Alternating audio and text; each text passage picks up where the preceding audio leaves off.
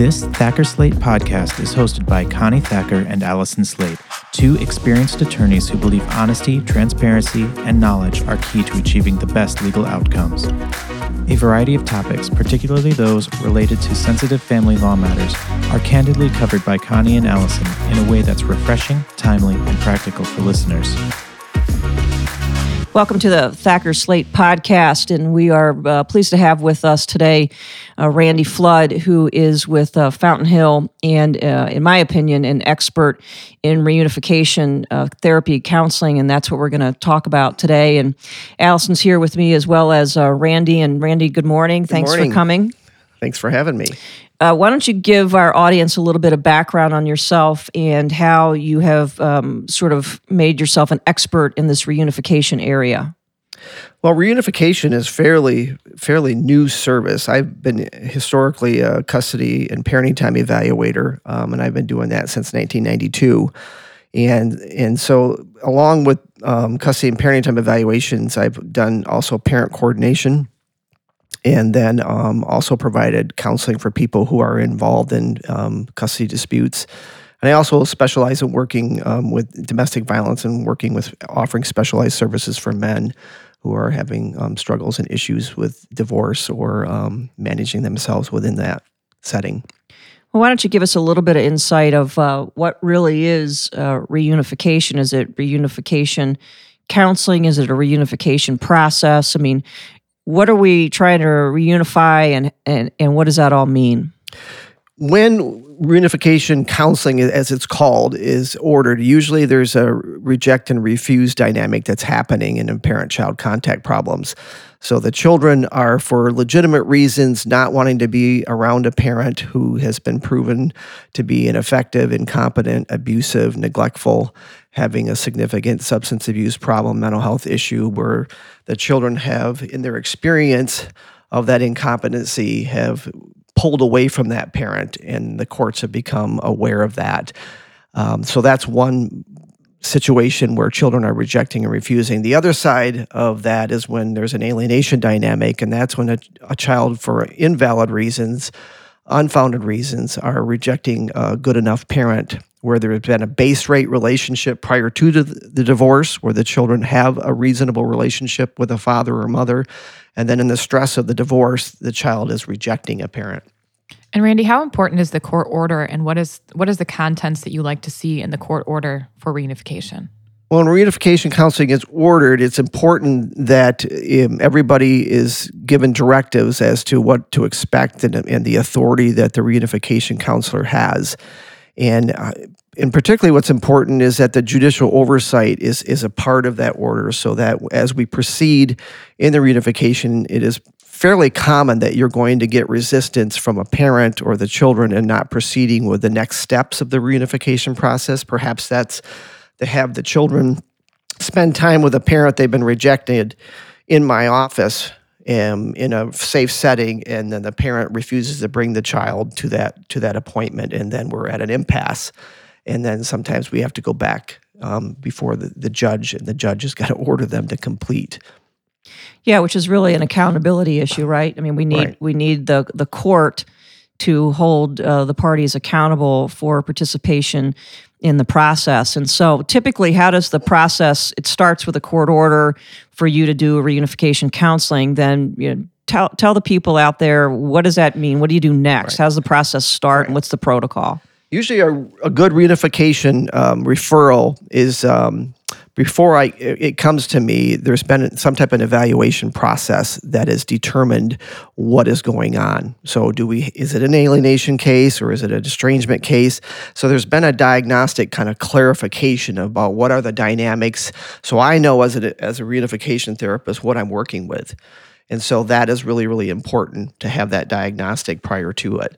And then once I get excuse me, the reunification case, then I usually meet with the parties individually. We don't like throw children and parents together. Right. We have this real gentle process of building rapport, me meeting with the each parent, meeting with the children, and taking the time that we need to really figure out the dynamics and building that kind of safety.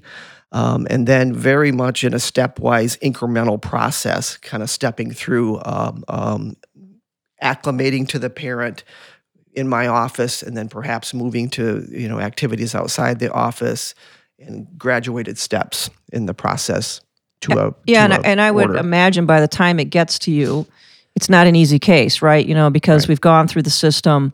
It's now being turned over to the professionals to try to re- reunite a child uh, that the child perceives in his or her eyes is a is a uh, an unfavored parent that they don't want to spend any time with, and in trying to uh, put that all together. I mean, what are some of the complications that you see in some of these cases with kids who just don't even want to participate in the process? I mean, what do we do? I mean, how, how do you change their psyche to turn it back around to say, okay, now I do want to spend time with this parent because generally what the sabotaging parent has been telling me for all these years isn't true, right. right? Because we see that. Right. That's in an alienation case. and again, it's not that they're always clean. Sometimes there can be hybrid cases, but but basically you're referring Connie to to an alienation case. And th- those the complications there are when how long have the children been marinating in the alienation? Uh, meaning that if one of the best things for courts to do is to is to act quickly in these cases, because the longer a child is in a situation where their mind's being poisoned or the well is being poisoned toward the other parent, the more difficult it is to reunify. Right. Um, the families. And so it's really important for the courts to be really expeditious in getting these cases to us before it goes on too long. What happens in the event of failure? I mean, if reunification doesn't work, what can they do after that? Well, sometimes, depending again on on the case and the dynamics of the case, the judge involved, there's there's there's extreme situations that sometimes that they realize that there's an alienation is so significant, and an alienator is almost to the point of um, not you can't rehabilitate the parent. You you try to confront their alienation tactics, and you try to get them to coach the children positively, and they just won't do it. That you have some judges that will eventually um, move to switch to custody in those kind of cases if it's again deemed safe for the children to do that. But usually they're trying to work with trying to reunify the family and having the kids have access to both parents. That's the ultimate goal.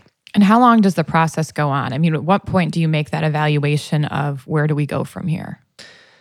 these cases can have quite a quite a shelf life. I've worked cases, you know, up to you know a year and a half to two years. Um, but you know, if you get them early in the process, I think I've had cases where we've had successful reuni- reunification within you know three to six months.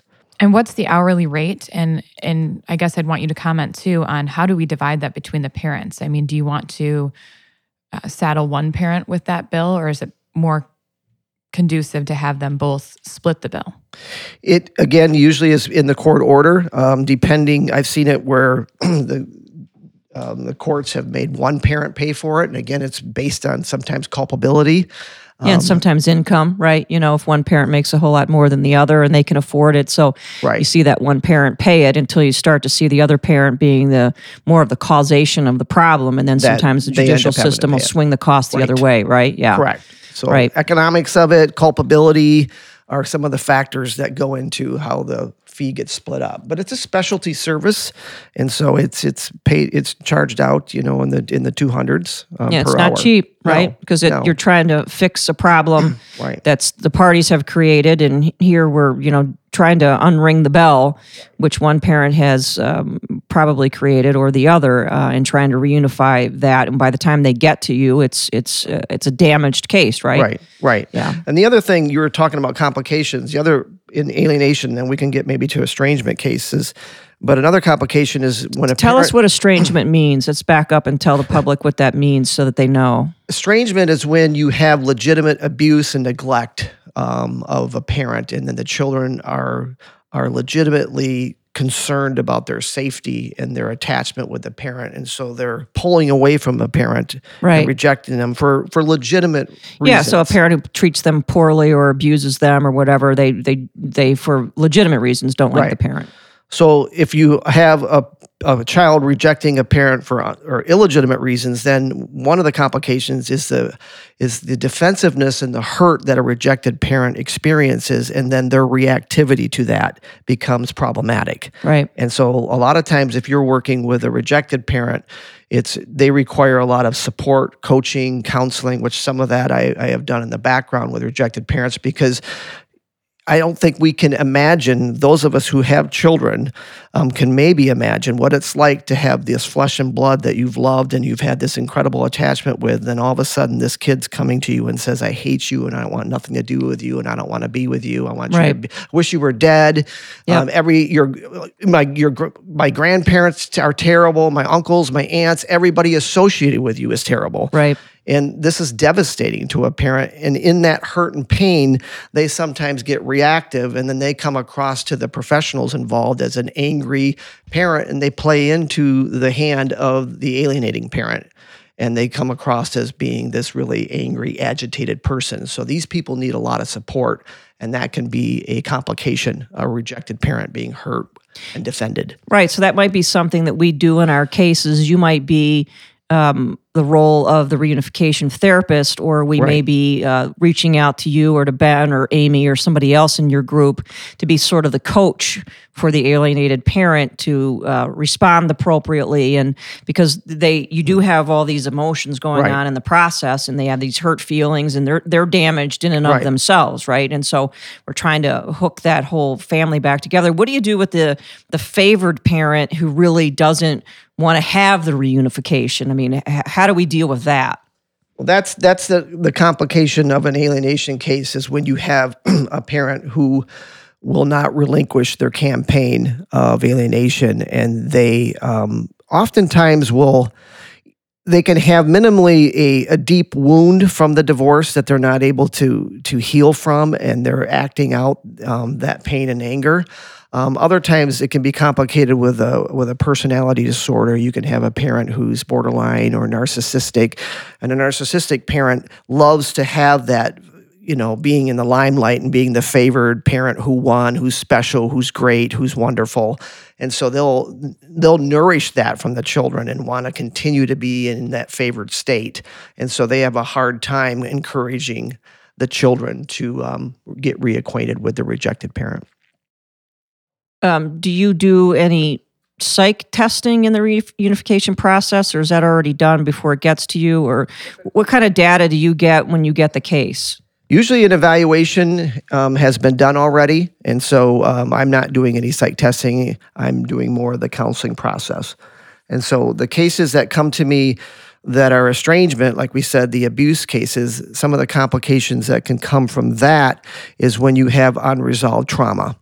And when you have a person who has been wounded, for example, in domestic violence, um, you have a victim who has not been able to resolve their own trauma, and then it makes it difficult for them to encourage the children to go to a, a, a parent who perhaps has been rehabilitated and they've gone through a, a, a six month to a year program of domestic violence.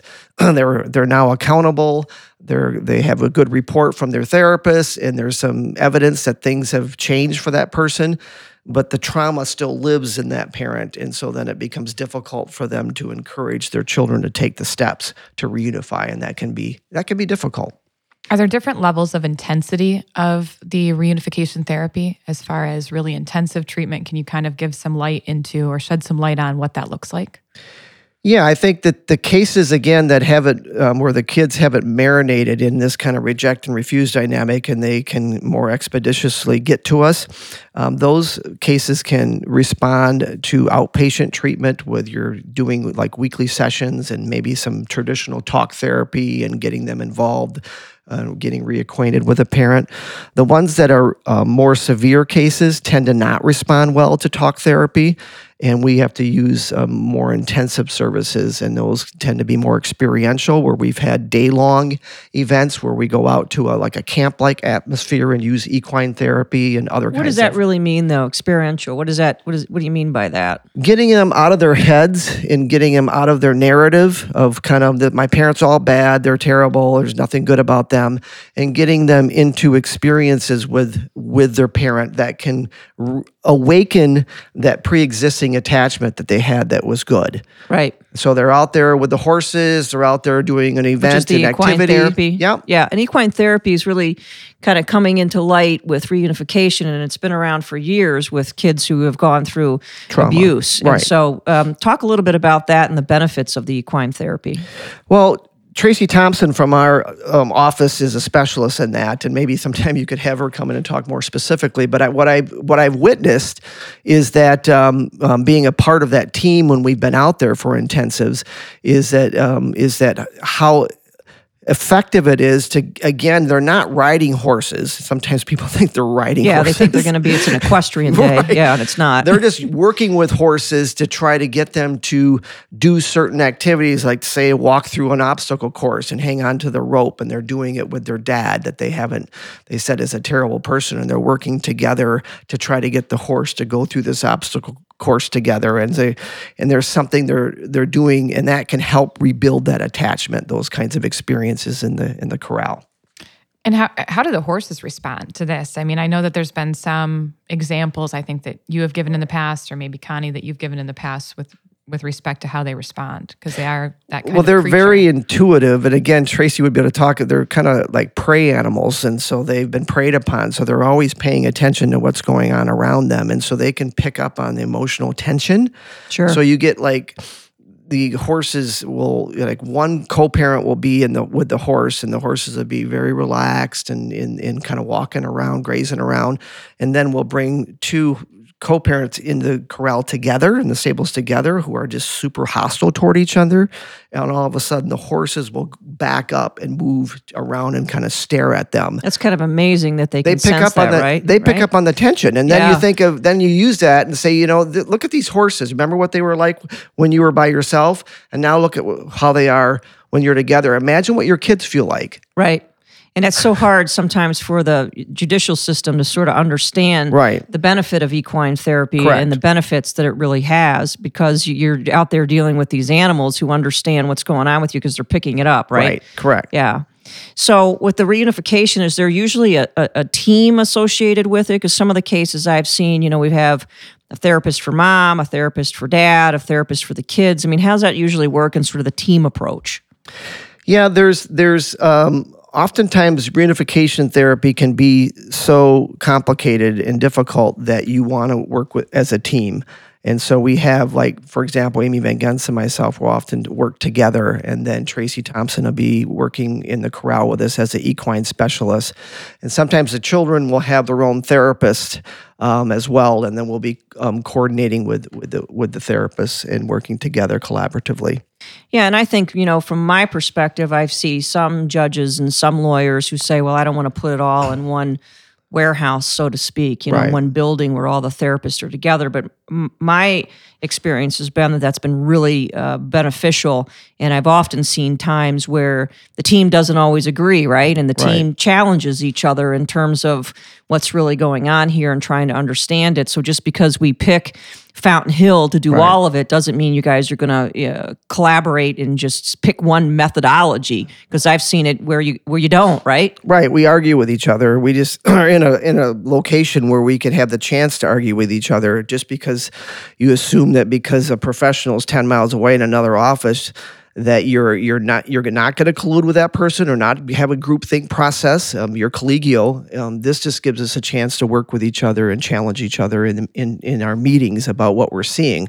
For example, um, a therapist working with um, say an abuser who um, was abusive to the, children and to the co-parent um, goes into some type of counseling and the counselor says well he, he or she's making all kinds of great steps in counseling and then the parent coordinator can say well it's not showing up in parent coordination because he is still being abusive and calling her names he might be a good student in your group but he's not making actual changes so that coordination with each other can be helpful in cases like that Right. So, uh, what other uh, sort of words of wisdom can you give to uh, our clients who are going through the reunification process? I mean, what should they really make sure that they're doing to not disrupt the process? Well, depending on if you're the favored parent or the rejected parent, I think that um, I think the rejected parent is the is a person who's going to have to have a lot of support, and then also um, be very patient with the process because a lot of times they think that it's going to be magical. That as soon as we start, the kids are going to run into the therapy room and want to jump on the laps and such, and it, and it doesn't work that way. So making sure they have realistic expectations about it's very incremental and sometimes arduous. What is the litigation process? How does that impact people going through reunification when we've got, you know, trying to do reunification and then parents run into the courthouse steps all the time to hold a, a parent in contempt or to file custody you know petitions and parenting time petitions what impact does litigation have on the process well, I think it's mixed. Again, I said earlier the judicial oversight can be really helpful, and and because sometimes people don't see us as having authority, and so the judge kind of stepping in can be helpful. But sometimes attorneys um, you guys can get into your litigious paradigm, and then that can be problematic for this more conciliation process of kind of moving things forward and holding parents accountable rather than saying, well, the kids are not going into the room with the parent because because because of my client's not doing anything, and let's take it to court. Um, so trying to help facilitate this reunification process can be helpful if we work together as a team. Yeah, so it seems to me that it's really important for us to, uh, for clients to have lawyers that understand the reunification process and then hire the therapist who've done reunification before. You just can't go out and will nilly just pick some therapist off the list and say, well, we're going to send this reunification uh, case off to them. They need to have uh, been involved in them and doing them and sort of know what they're doing. Right. Most of the time, when we do reunification, we've had experiences where therapists have been involved historically with the family and have done more damage than good. And so we're in the process of trying to undo that um, because we've had therapists misunderstand why the kids are rejecting and refusing. So it's really important to be working with therapists who understand those dynamics and are trained in it. Otherwise, they can unwittingly do more harm. Okay, that's all really great advice. And uh, we really appreciate you coming and talking about reunification therapy today. And uh, it's been very insightful. So thank you. Well, thanks for having me. Thank you for listening to this episode of our Thacker Slate podcast. If you have additional questions, do not hesitate to contact us at 616 888 3810 or visit our website, thackerslate.com, for additional information.